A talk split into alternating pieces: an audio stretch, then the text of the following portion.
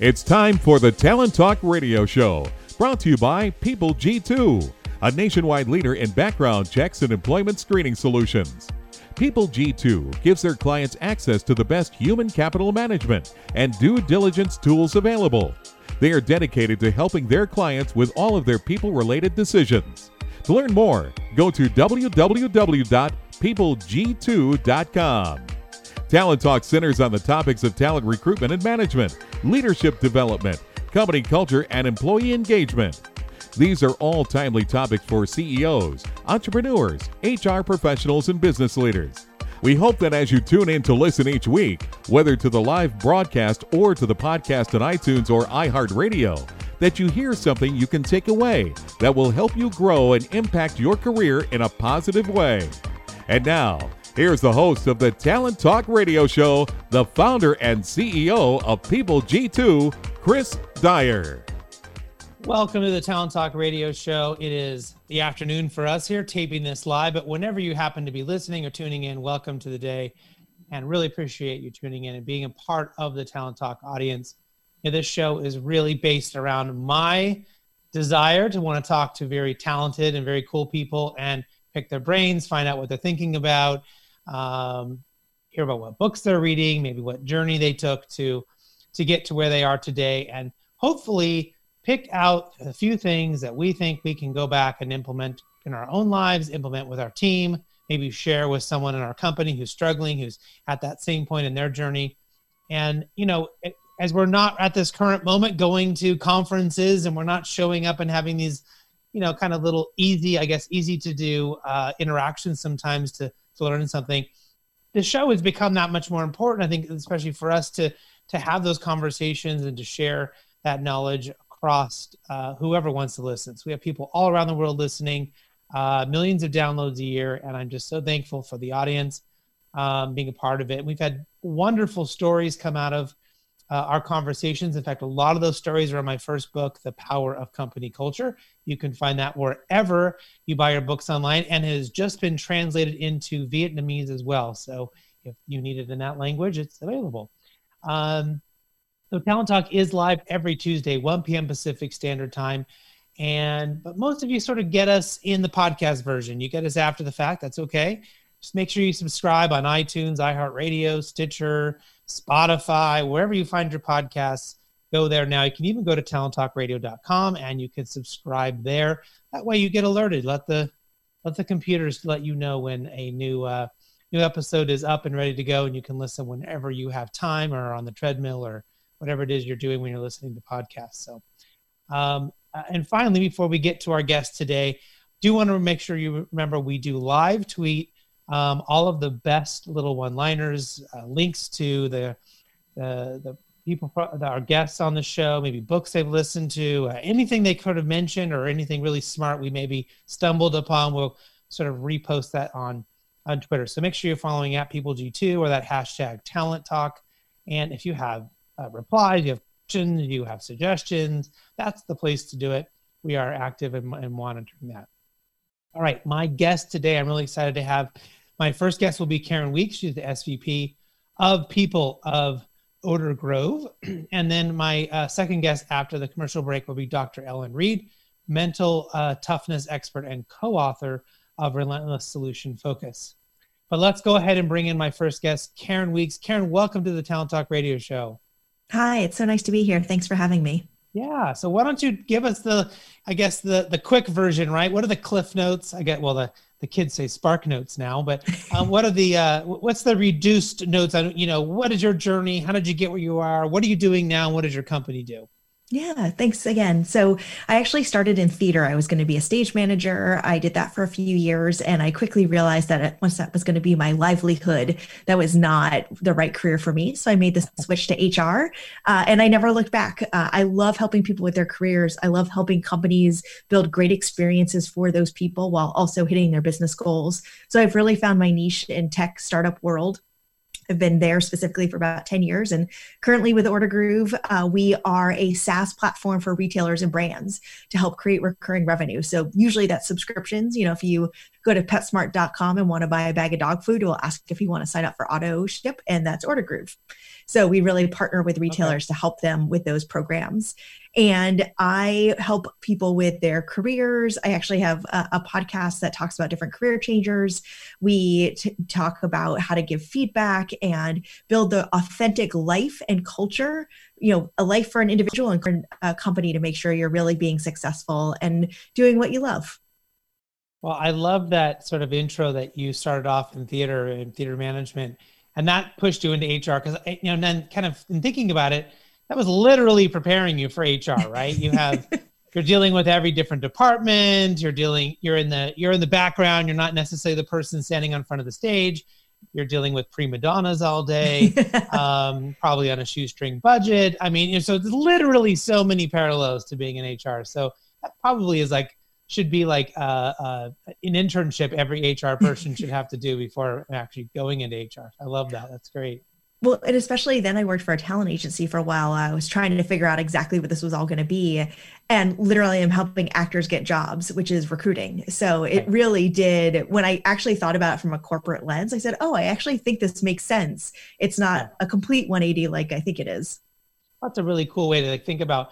A lot of people right now are thinking, how do I reinvent myself? Maybe if my industry isn't going to make it through COVID or maybe isn't going to going to be very strong very soon. I need to go into a new marketplace. And there are mm-hmm. so many employers, so much growth happening in our in our economy right now, but maybe just in a different space, maybe just yeah. somewhere, right? So you have to reinvent yourself. And that's a really great example of how you take the talents and the things that you're doing and shift them to something else that works perfectly, but now is in a completely different space. And in fact, you could be in any space, right? Going in yeah. HR can work for anybody. You're not restricted to, let's say, theaters, which are currently all shut down right now. Yeah. So, right. You know, which is a bit tough.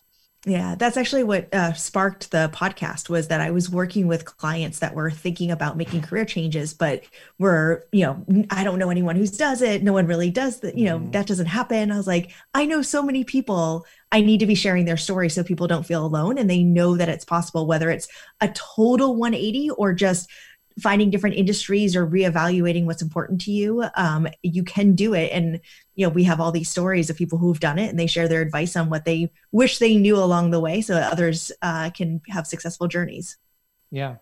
Well you mentioned uh, this idea of, of, giving good feedback in the in sort of the beginning of your intro there. And let's maybe kind of dive into that a little bit. I mean this has been a time when people are maybe willing to talk a bit more and get more. I've noticed a lot more vulnerability, a lot more conversations because we're sort of all into this sort of thing together, right? It's not just, geez, Sally's having a tough time in her life, but I'm fine. And so I can't relate. Like everyone's on this sort of common denominator. Um, but I guess beyond that, I mean, how, how do you suggest that we create these spaces, uh, you know, for employees to really talk about things like maybe mental health maybe mm-hmm. you know, mm-hmm. this has been the year of really putting shine, shining a light on diversity and, and, race relations and things like that and maybe even just simple things like career goals or yeah. you know how just general un- uncomfortable topics so how do you sort of frame that out for people to think about creating that space uh, to have those conversations yeah, and it's actually the same advice no matter what the conversation has to be, because it's probably a little uncomfortable, especially if you're used to being in an office together and now you're remote and you're doing everything through a, a webcam. So I think it's really about building trust and the the idea of safety where if I bring something to the conversation, I'm not going to be judged. I'm not going to be reprimanded. Uh, it's not going to be held against me. I really can share whatever is going on, whether that is me as the manager and I actually need to have my own vulnerability and share my own struggles, or share some tougher feedback to you and you know it's coming from a good place or i'm the employee and i'm struggling and i know i need help and i'm able to share that with my manager without any concern about what that conversation is going to be but we actually have to train managers to have those conversations we can say we want to have them as much as possible but if we don't give managers the tools to create that trust and create that safety and space it's going to go wrong and then you totally deplete everything that you've promised your employee so, I mean, where do you think that we should start with that? Is this a language thing, a language approach? Is this maybe more of a systematic approach? And what I mean by that, so a language approach would be uh, in my company, we wouldn't ever say feedback, we would say feed forward. Mm-hmm. Right. We would change it instead of saying, well, I don't like what you did yesterday. I'm going to say, hey, the next time this comes up, can you do it this way? Right. So mm-hmm. forward and that sort of cuts out a lot of that defensiveness and all that, right? But a systematic approach is um, like a retrospective in Scrum or Agile, right? To say, mm-hmm. okay, this is a designated meeting where we're going to show up and we're going to talk about what worked and we're going to talk about what didn't work, and it's going to be a safe place, and we're going to pick and, and, and you know pick apart what happened, and then we can plan better for the next time, right? Yes. Should pick one, or is it a combination, or what do you think? It's interesting. I actually think it could be both depending on your organization. But before you even get to that point, I actually think leaders and managers need to role model the behavior and build it in more naturally to every conversation. So starting every conversation with, how are you? And not letting i'm fine or i'm hanging in there be the end of the conversation. It's what's changed for you. What were some wins? What were some struggles? Opening up every one-on-one with that kind of language gets you to a place where it becomes just natural to have those kinds of conversations. And then as a manager I think you need to show your own vulnerability and ask, have the employee ask you that question. Or if they're not going to proactively share it after they talk about their week, you can share something that's going on in your life and show you're showing that vulnerability, you're role modeling that behavior. So I think maybe that's where the language comes in the in the sense of you're role modeling it and you're showing that this is how I want you to talk about it because I'm willing to talk about it that way. But it's systematic in the sense of you're doing it every one on one. It's a recurring expected thing so that if it then leads to feedback or then leads to an uncomfortable conversation about my mental health or whatever that foundation is there. And it doesn't feel like i need to interrupt the agenda of our one-on-one because i need to talk to you about something. Right. I've been advocating a lot for especially during this time and especially while a lot of people are remote and aren't used to being remote they should probably knock off as many one-on-ones as they can. Mm-hmm. and the reason for that is it's it's it's super hard to convert everything into a one-on-one. It's overwhelming. It's like you know you're in conversations all day and you get no work done. But on the flip side like i don't always have a way to be vulnerable in a conversation. Mm-hmm. i don't always have like something going on in my life that i can share that will like somehow make the other person happy without like totally lying right? Without yeah. like, like right? And so you know and i also notice a little bit like if i'm too vulnerable as the boss then that sort of creates a lot of tension and people people almost want like me to be like you know the knight with like a sword like i'm gonna go slay a dragon and they don't want to see me as being like you know weak in any way right? There's complexity there as well. But we've sort of been talking about our organization do it in the group because the group mm-hmm. we bring in five people and then we can vent and we can talk about what's dealing with two or three people have the same problem and they can connect in, mm-hmm. in a better mm-hmm. way and the group can generally solve the problem better than i can mm-hmm. right because i'm not their therapist but like in a group therapy session it's a little bit different it's a little safer it's not like yeah. you know i'm not like you're telling someone so i mean are there other ways you think leaders should think about approaching this or organizing it in a way that makes more can make sense for them if they don't have maybe the tools or that I don't know, depth. Maybe they have the EQ, right? This is another yeah, great thing for anyone yeah. who doesn't actually have the EQ to have that conversation to get the group to help them do it. So yeah. What are your thoughts there? It's interesting. It's I, I can see that working in some places. And maybe if you have the kind of culture that really supports that level of transparency and that focus of um, you know, we're we're in this together and, and we're gonna get through it together and I'm here for you just as much as you're here for me. I think that in some organizations, again, it's all about the foundation that you have. So in some organizations, I, I don't know if that would work only because I think some people have a hard enough time being vulnerable with one person, let alone a couple of people. Um, and they don't even know sort of what's going on yet. And they kind of have to work it, work it out uh, until they realize what's actually bothering them. But I do agree a hundred percent that there is also a place of overdoing it in the sense of if you're having a one-on-one every single day with someone and you're like trying to tap into what vulnerability is going on with them that may be too much. So usually personally what i've been doing is checking in with folks on slack during the day and then we have our weekly one-on-one and i just open the one-on-one with you know what's a win and what's something you're struggling with and that sort of leads us down a path of if there's any if there's nothing to talk about that's totally fine. Let's just jump right into our agenda but at least it gives the space to have any sort of conversation if there's something top of mind. I think the other place it comes into play is if something, if you're noticing a change in someone. So maybe you don't have to do it every one on one. Maybe it's just, you know, once a month or whatever. But if you're noticing a change in behavior, a change in performance, a change in something, that's where you want to make sure that foundation is there so you can jump in and figure out what is going on and asking a lot of questions. And it doesn't feel weird because it's part of who you, it's part of your relationship. and this is the difficult part, I think, in uh, HR, anyone in HR or anyone who's sort of dealing with these sort of issues.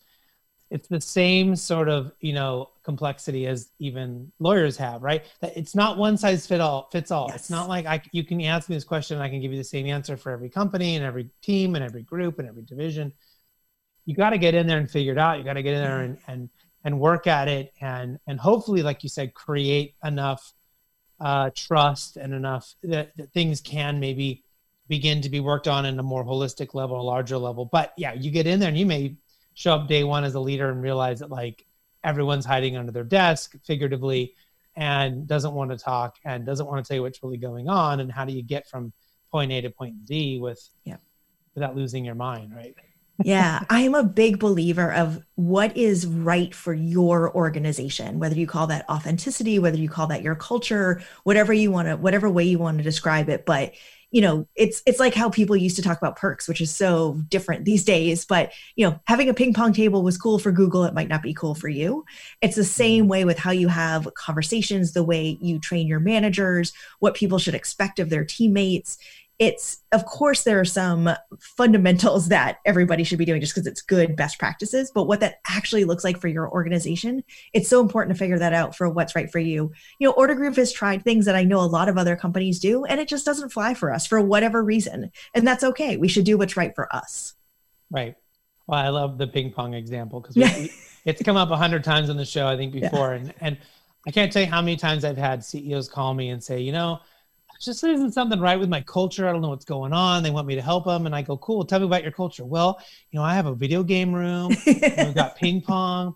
And, you know, we do beer Fridays sometimes. And I go, yeah, I said to talk about your culture. Yeah. And like, they're like, they think that these perks, right? These yeah. things that are distractions that are maybe pet little pet projects of the CEO. The CEO thinks it's cool to have Pac-Man in the lunchroom and then everyone else care less, right? Like, no, that's not culture. Yeah. You know, that's not how, you know how you get stuff done, your norms. I mean, this is like that's culture, right? Or do you give feedback or do you not get feedback? Mm-hmm. I mean, mm-hmm. that kind of stuff.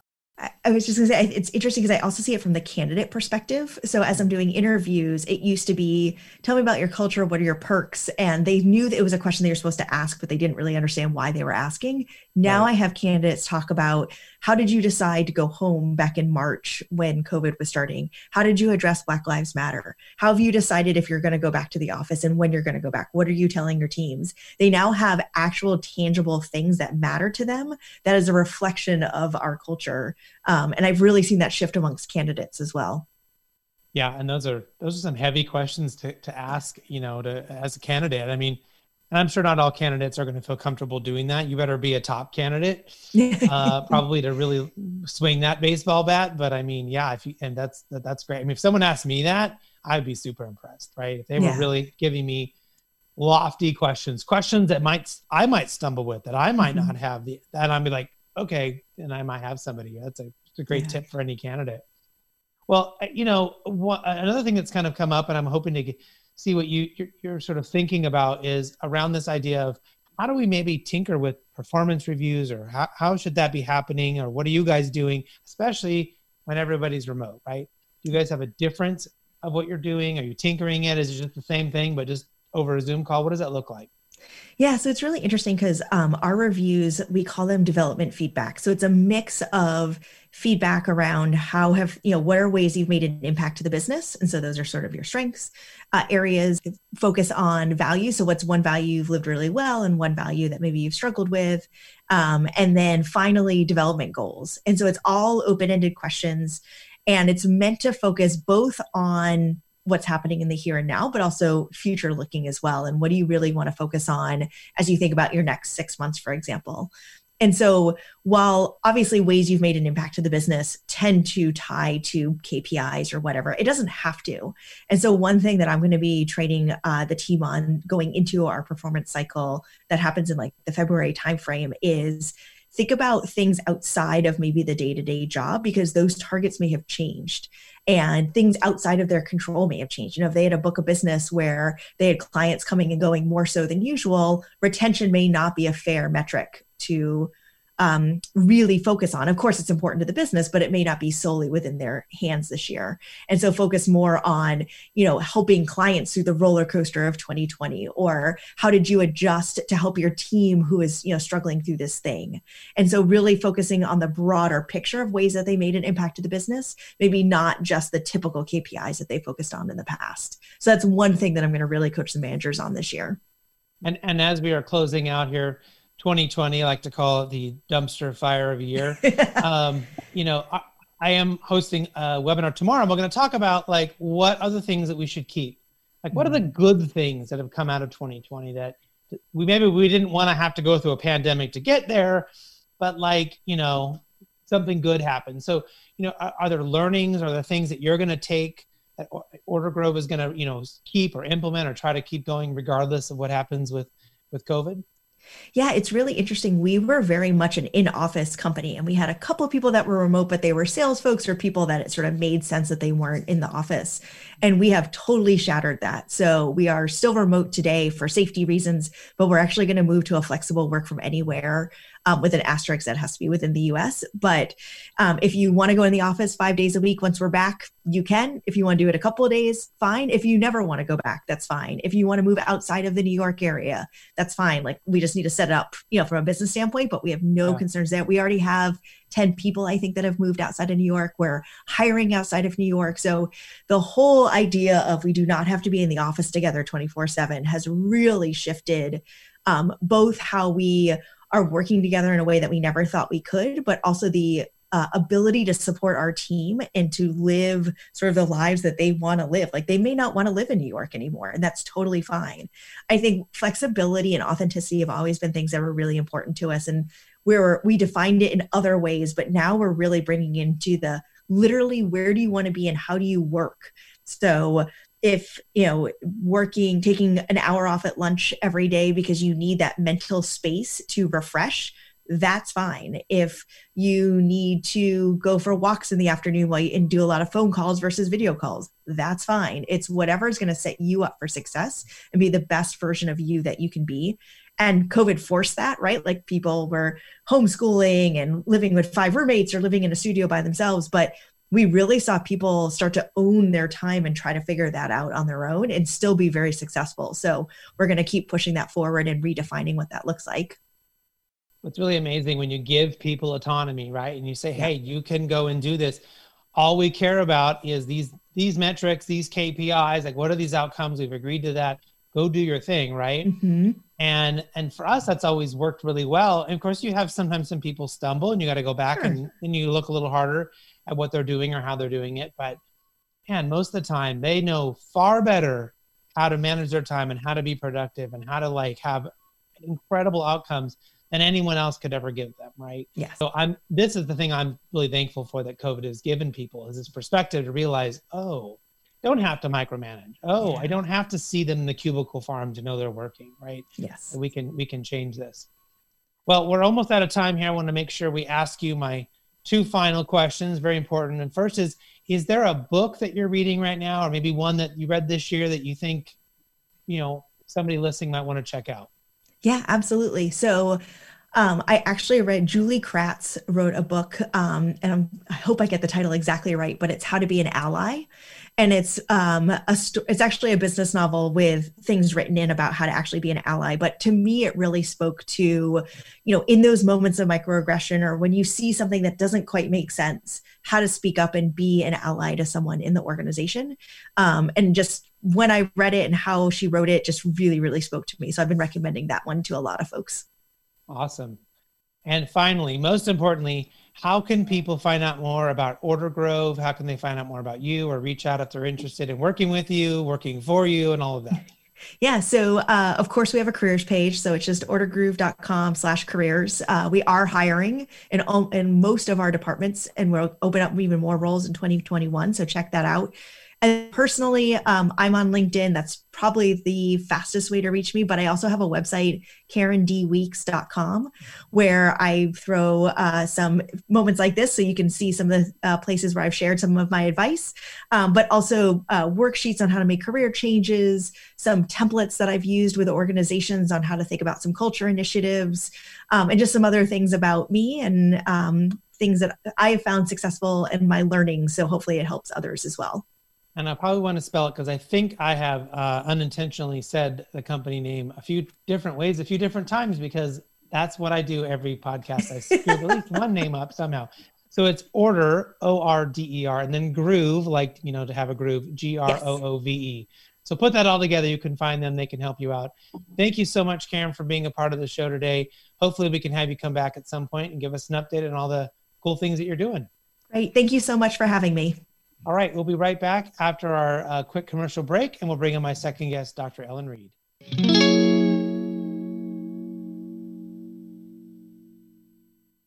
Imagine buying a newspaper and discovering that the news you're reading is six months old. There isn't much that stays the same for six months, and the same thing goes for background checks.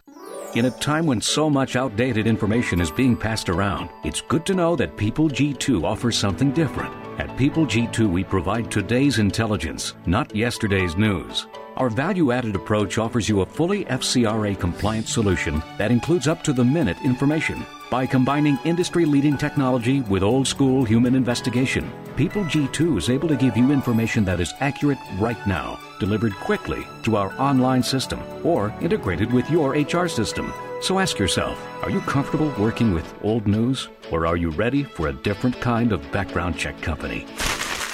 Visit peopleg2.com or call 800 630 2880. That's 800 630 2880 or peopleg2.com. Welcome back to the Talent Talk Radio Show. In case you missed my first guest, Karen Weeks of Order Groove, as I mispronounced earlier. Um, you can listen to that interview. It'll be on iTunes if you go there and subscribe, or if you like Spotify or Stitcher or iHeartRadio, wherever you like to go for your podcast. Just go there now, subscribe to Talent Talk, and then you'll never miss an episode. You can also go to talenttalkradio.com. We have all of our episodes there since we started way back years ago. So there's hundreds and hundreds of interviews there you can look through and, and listen and subscribe to. All right, uh, and we don't don't forget we're also live tweeting all of this. So if you go to Twitter at PeopleG2 or use that hashtag Talent Talk, you can see all the best little bits of advice, information, links to books, profiles, company links, anything you might have wished you writ- you wrote down maybe while you were listening to this when you were jogging or something. Um, they'll all be there for you. So let's go ahead and bring in my next guest. Uh, we're going to bring in uh, Dr. Ellen Reed, mental toughness expert and co-author of Relentless Solution Focus. So, uh, Ellen, thanks so much for being a part of the show today. Thank you for having me. Why don't you tell them a little bit about your story? What's your journey? How did you get to where you are today? And what are you doing today that is important for us to know? Sure. So, well, I received my doctorate in psychology from St. Louis University, and I work alongside my colleague, Dr. Jason Selk, who developed the program that I use to coach my clients on developing the relentless solution focus process. Now, I I guess a little bit about my journey. Um, so I actually I'm also a professional dancer. um, so I w- in college I was the uh, gymnastics. I was working at a gymnastics center as a dance instructor and there was this coach who volunteered to coach the boys team on the weekends and i happened to you know start a conversation with him and i told him i was studying psychology and he said well gosh do you know what i do and it turns out that that coach was dr jason selk who later became the sports psychology consultant for the st louis cardinals now when I met him, it was great timing because he was just about to start working with the Cardinals and he knew he was going to need somebody to come on and help.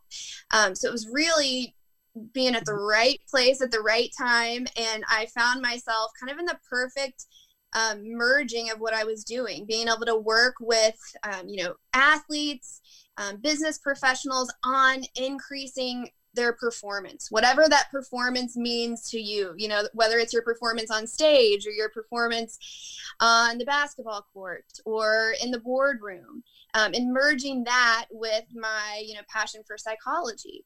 Um, so that's a little bit about kind of how I got involved in what I'm doing now. But now I coach individuals on a daily basis, again, using these fundamentals. So, can you kind of explain what is the relentless solution focus? I know that's the name of the book, and yeah. it kind of relates in, into helping people with their mental toughness, which, which makes a lot of sense when you're thinking about sports, right? Yes. Uh, especially people are under the spotlight and that much pressure, making all that money. That mental toughness is a huge thing. But like translating that into I'm a customer service representative, you yeah. know, and I sit in the back of a cubicle farm, you know, so how does this sort of correlate and what does that what does that work look like? Yes, yes. So relentless solution focus is essentially a way of training mental toughness, right? Because we know, you know, mental toughness, you know, what is that? It means different things to different people sometimes. But what Jason found, you know, he started in the sports world.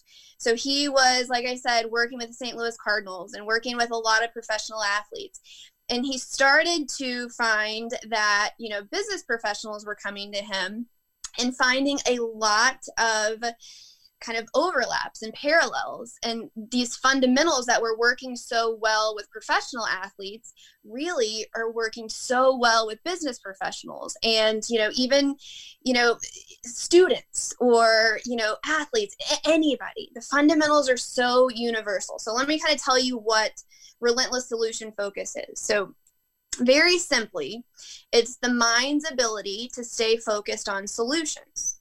What it is, and it's simple in concept, but it can be very difficult in execution because our minds are simply not wired for that, right? Like we are wired with what's called problem centric thought, which means that our brains want to focus on and hone in on the problems or the negative in the situation first you know think about if you're maybe the kind of person that does 99 things right in a day. And when you're driving home from work that one thing that you did less than perfectly is what sticks in your mind. You know i think that that's a pretty normal scenario that most of us can find ourselves in pretty often. Now what Jason found, and Jason spent years working with and studying some of the most highly successful people on the planet. And what he found to be a common thread, you know, among all of these highly successful individuals is that they had this ability to stay focused on solutions, you know, especially when it mattered most. And so what we do through our process is teach people to retrain their brains away from this problem centric thought that's so normal for us onto the ability to be able to get their thoughts onto a solution faster. Well, I really love that. And I may be making a, an unneeded shortcut here, but you know, reminds me a little bit of the work I've done in appreciative inquiry, which is really sort of focusing things on the positive, right? Which has its basis in psychology. And so uh, yes, it's, it's really common for people to walk around going, well, I'm a good problem solver. Well, that's inherently negative. You are focusing on the problem, right? Instead of saying, well, I'm a solution focused person, right? Or, you know, if a client comes to you and they're upset, we'll go, well, what would, what, what, what does an ideal solution look like? Instead of saying, well, why are you mad and what's the problem? And how do I get you back to where you were five minutes before you were mad at me, right? Yes. Um, yeah. yeah. And, and, and, and a lot of times there's a better, the client coming to you with a small issue, you realize there's a larger thing that you can do that's even better for them, for you. You can upsell them. You can create a better, you know, uh, relationship and whatever that may be uh, by looking at, you know, lots of different possibilities or, or uh, positive deviance or all, those sort of types of things. Yes. The other thing that kind of was I was thinking about as you were talking though is is this also kind of connected to some of those cognitive biases where we have this like constant desire to avoid loss, to avoid you know like this like we don't we, losing ten dollars is like way more painful than the equivalent positive yes. experience yes. of winning a hundred dollars, yes. right? Yes. Yes. Well, sorry. Go ahead. No, I was saying, how does that play into what you're what you're talking about? You said a few different things that made me kind of think about um, the importance of this that people get so consumed with trying to solve the entirety of the situation or the entirety of the problem that they don't even get to that first step. Right. So, what we talk about a lot and we break this down you know really specifically in the book but i think it's important to to kind of throw this out there right away that it's important to focus on the next what jason calls plus one solution. So when you get caught up in the entirety perspective, where you're trying to take in the entirety of the problem, and like that's where the problem solver kind of situation or example you gave comes into play. Like trying to really wrap your brain around the whole entirety of the problem really results in a lot of times that learned helplessness where people give up before they even start because the task at hand seems so daunting. But forcing your brain to come up with the next one inch or the next inch of improvement, the next iota of a step is really where you start to see significant improvements. And so we teach this relentless solution focused tool, which I think can be really useful. And so I think if anybody listening out there can just write this down because this is this can be so helpful. And the verbiage of this is really important. It's called the Relentless Solution Focus Tool. And the tool is in the form of a question. And the question is, what is one thing I can do that could make this better? What is one thing I can do that could make this better? And the verbiage of that question is so important because it's focusing you on one thing I can do, not what is the thing or what is the solution that's going to solve this problem in its entirety, but what's one thing I can do that could make this better. So we're just looking for improvements, right? So we've got to redefine the way we think about solutions from complete resolution to improvement. And you know what may seem slow at first is actually the fastest way to get there. Again, because of that getting consumed and wrapped up in that entirety perspective where learned helplessness sets in and all the negative emotions associated with focusing on a problem and we can talk about the the biological effects of this too that when your brain is focused on a problem that sends a signal for your body to release cortisol you know, we're all probably pretty familiar with cortisol because we see it on the commercials about, you know, heart disease and things like that. But cortisol is a stress hormone. And in mild doses, you know, it, it actually has some performance enhancing qualities. But at even moderate doses, cortisol it significantly decreases intelligence and creativity, it makes you feel like garbage. You know you experience stress you experience that cortisol flowing through your veins you know you feel terrible. And so this is where the science behind this stuff is so compelling to me that you know optimism is essentially relentless solution focus is essentially mm-hmm. optimism. It's essentially a concrete way of training yourself to be optimistic and optimism has been extensively researched and the benefits of optimism have been extensively researched. You know optimistic people have been shown to live on average 14 years longer than those who do not possess those optimistic qualities. And you know we see the effects of this in our clients every day but i think the research is so compelling. And you know i have my background in psychology so i love you know the science and the research behind this stuff. Um, but when you focus on the entirety of the situation, again, that learned helplessness sets in, you give up before you even start, and your brain gets stuck in this loop of the problem, right? But if you take that next first step by asking, what is one thing I can do that could make this better?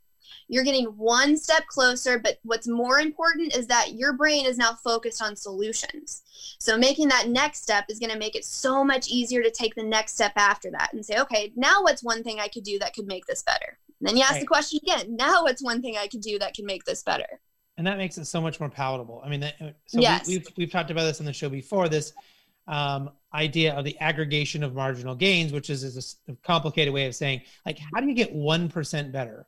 Yes. You know, we, we started talking about that in our organization. That became a goal of just getting 1% better. And we didn't put any parameters around that. We didn't say 1% better a day. We didn't say a month. We didn't say a year. We sort of let them all take, run and take that for themselves and what that meant.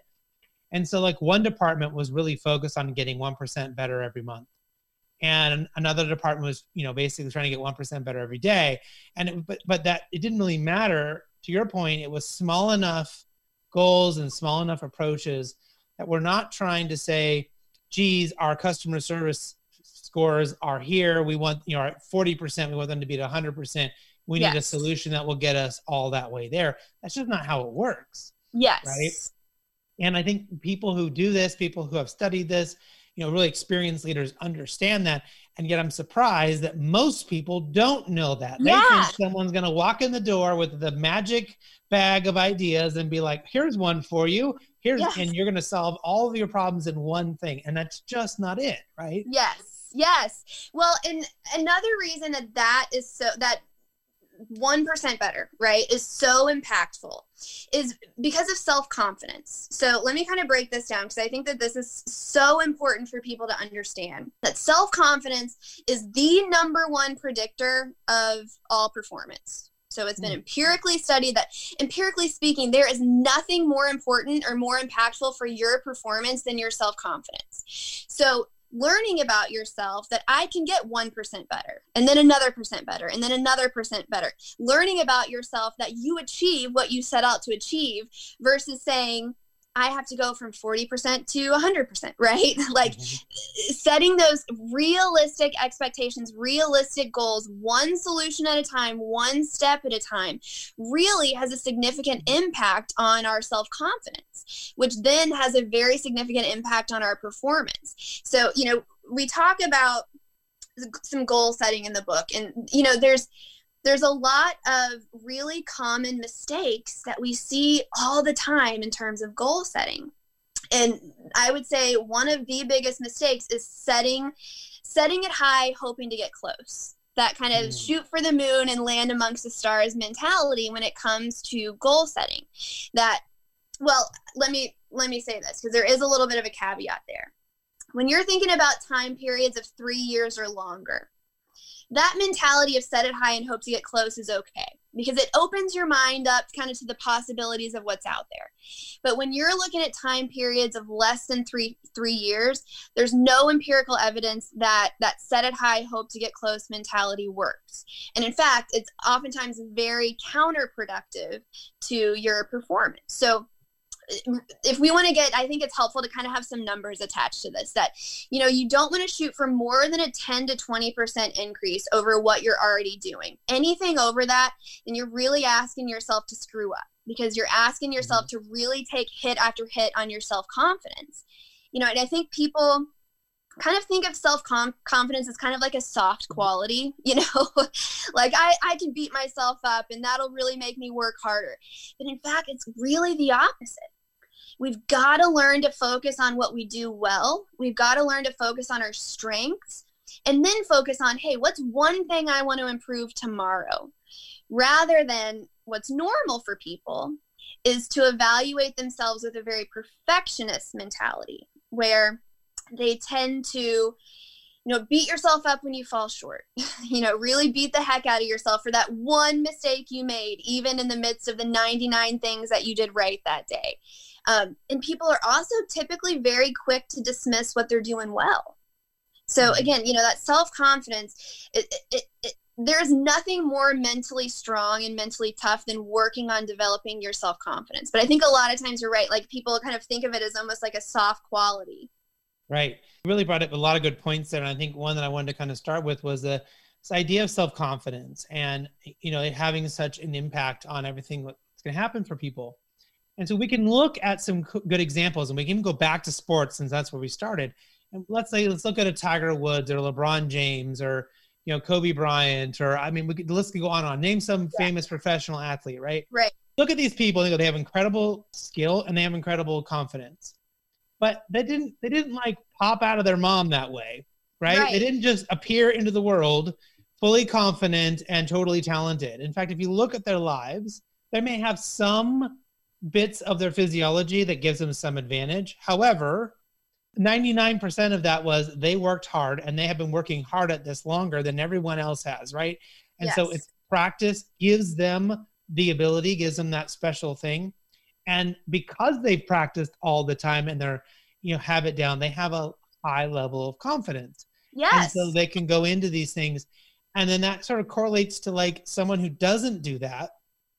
You haven't been practicing your skills. If you're not reading books and you're not trying to get better as a leader and you're not doing any of these things, well, of course you walk into a room and everyone's upset. Maybe your team's upset with you and you're going to have low self confidence because right. you don't have any tools. You haven't practiced it. You haven't done anything to be ready for this situation. Yes. And then, but yet somehow we go back to the magic bag of, of solutions that will take us, you know, just let me read one article and I can magically know how to solve, you know, the top three things to tell your team not to be a bad leader, which is not a real right, thing, right. right? yes yes yes well and i think that that's such a good point and you know it's easy to point to kind of athletes because it's almost like you go you spend more time at the gym you know or you you know spend more time practicing. But just like you spend those that those hours in the gym as an athlete you can work on and you can practice your mental game your mental Mhm. toughness. And that's you know that's exactly what the process that jason developed does. That you know there are those individuals that seem to have this sort of like superhuman alien level of mental toughness right? Like we've seen the documentaries of these like extraordinary feats of human accomplishment right? So some of us are born with it but most of us have to learn it you know? And i think that people think a lot of times about like the strength between your ears as something that you're either born with or you're not. But exactly what you're saying that you know you, when you practice and when you work on things and when you study things you cannot help but get better at it Yeah. it's like when you're in the gym doing your bicep curls you know you're when you're doing your bicep curls your biceps cannot help but get stronger. And when you put the effort and you put the consistent training into your mental game your mental strength cannot help but get better. And that's where i think that you know it can't just be a pep talk. You know this is one of the things that you know whenever we're speaking about our process you know I love good pep talk, right? Like, you usually a pep talk is good for maybe a day or two, but unless you get in there and you really start doing the work, or you do something consistent, you're not going to see the results, right? Knowing something does nothing. Doing something does. So just like these athletes, you know, that have achieved these great things are in there working and working and working, you can put in the work to develop that mental strength. Now, the good news too here is that, you know, where you might have to spend hours in the gym as an athlete, the mental side of things takes so much less time. You know, really, it's broken down into three minutes a day. We've got two tools in the book. If you do both of them on a consistent basis, on a daily basis, it takes you no more than three minutes a day. So it can be done. It just takes consistent training. Right. And you know, and I think that's uh, something that people can do. I'm, I will slightly disagree with you. I think that you know, there's is this idea that people are born with certain things, and I, I think you're obviously born with your height, you're born with your Yeah, you know, yeah. certain body structures. But really, I remember, and I've learned this a lot by asking. For many years in this show, we asked, you know, tell me about like some great leader in your life, and and almost always people told me about a parent, a grandparent Yeah. An older brother, an older sister, someone in their life who taught them these important lessons that taught them things, right? And Yeah. it wasn't that they just were born and then like, Matt, well, I'm a good leader, right? Yes, I- yes. I have had, you know, I would consider myself a good leader. If I look back at my experiences versus other people that I know in my age, Yeah. like I was around my grandparents a lot more. I was in their businesses. I was exposed to things earlier. And then I went and did things with it, right? Like I had lemonade stands and I would always win the magazine subscription contest in, in, in elementary school. And like yes. I learned that stuff, right? So I like to remind people of that because if you weren't that person and you find yourself wherever you are in your life right now, it doesn't matter what happened, Yes. right? You, you don't need to have a fixed mindset that I can't do it. Yes, I may never be able to to play basketball as well as LeBron James, both because of time and age, but also I don't have some of the physical attributes. But, right. from a mental standpoint, right? I can do anything else anybody else does, but I, we have to do it one percent at a time. We have to work to get a little bit better, right? Yes. Until they invent, I don't know if you remember the movie The Matrix, where they like, you know, put the Yeah. thing in the back of his head and like magically he could fly an airplane. Yep. I'm waiting. If that ever happens, I'll be the first one to sign up to do it. right. Right. Um, but until then, we have to read the manual one page at a time. We have to work at things one bit at a time, right? yes. Absolutely. Absolutely. Do I have time? Can I? Can I teach one of the tools? Because I think this would be really, Absolutely, really. please. It was Okay. just a few minutes left here, so we'll give you the last Okay. word. Yes. Okay. So if you guys can get in the habit of every day or at least three days a week writing down and answering these three questions. Again don't spend no more than don't spend any more than a minute on it. But question number one what three things did i do well today three things that I do well today. It doesn't have to be curing cancer, just three things that that did well. Maybe you woke up before the alarm. Maybe you spent five minutes of quality time with your kids before bed without devices. Ate um, a salad instead of pizza. Something. Exactly. Right? Exactly. exactly. So number one, three things that I do well today. Give yourself credit where credit is due. Number two, what is one thing I want to improve tomorrow? Limit yourself to no more than one. One thing I want to improve tomorrow.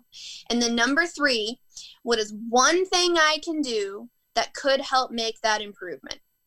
So, mm. in those three questions, you're forcing yourself to give yourself credit where credit is due and remember how important self confidence is. That three things you did well, that's putting like little pennies into your piggy bank of self confidence. And self confidence is the number one predictor of performance. And then the second two questions are keeping your focus on improvement.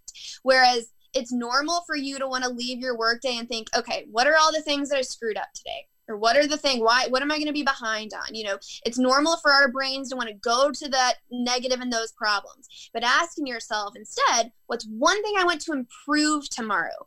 Keeps your focus on solutions. It trains your brain to stay focused on solutions just little by little one day one day at a time one solution at a time. And then that third question what's one thing i can do that could help make that improvement?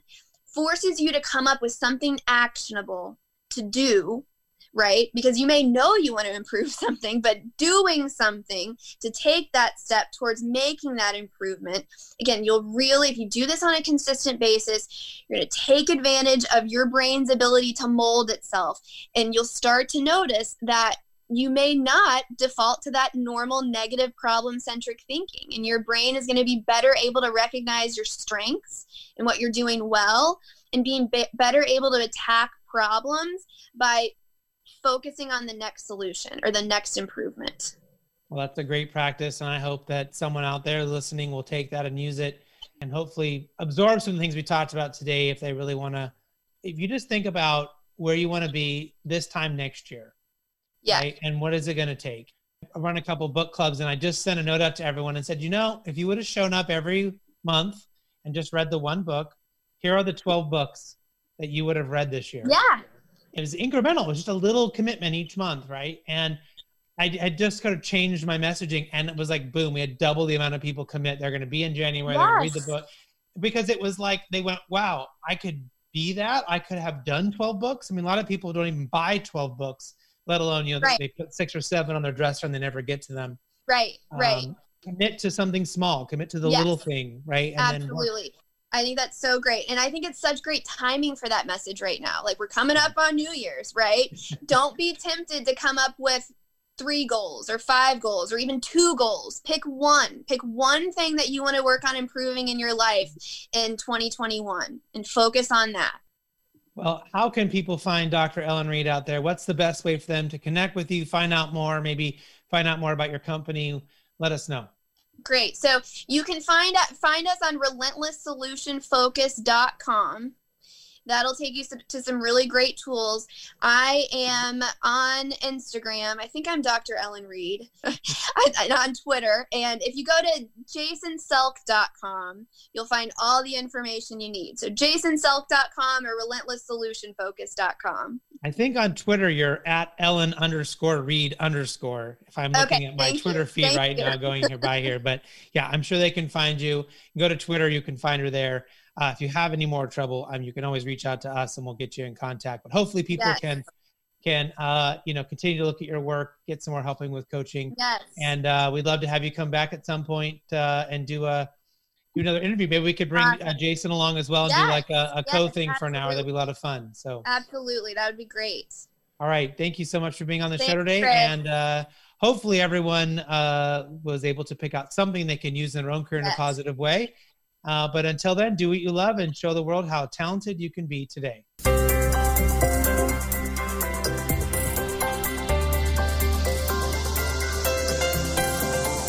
You've been listening to Talent Talk Radio, brought to you by People G2.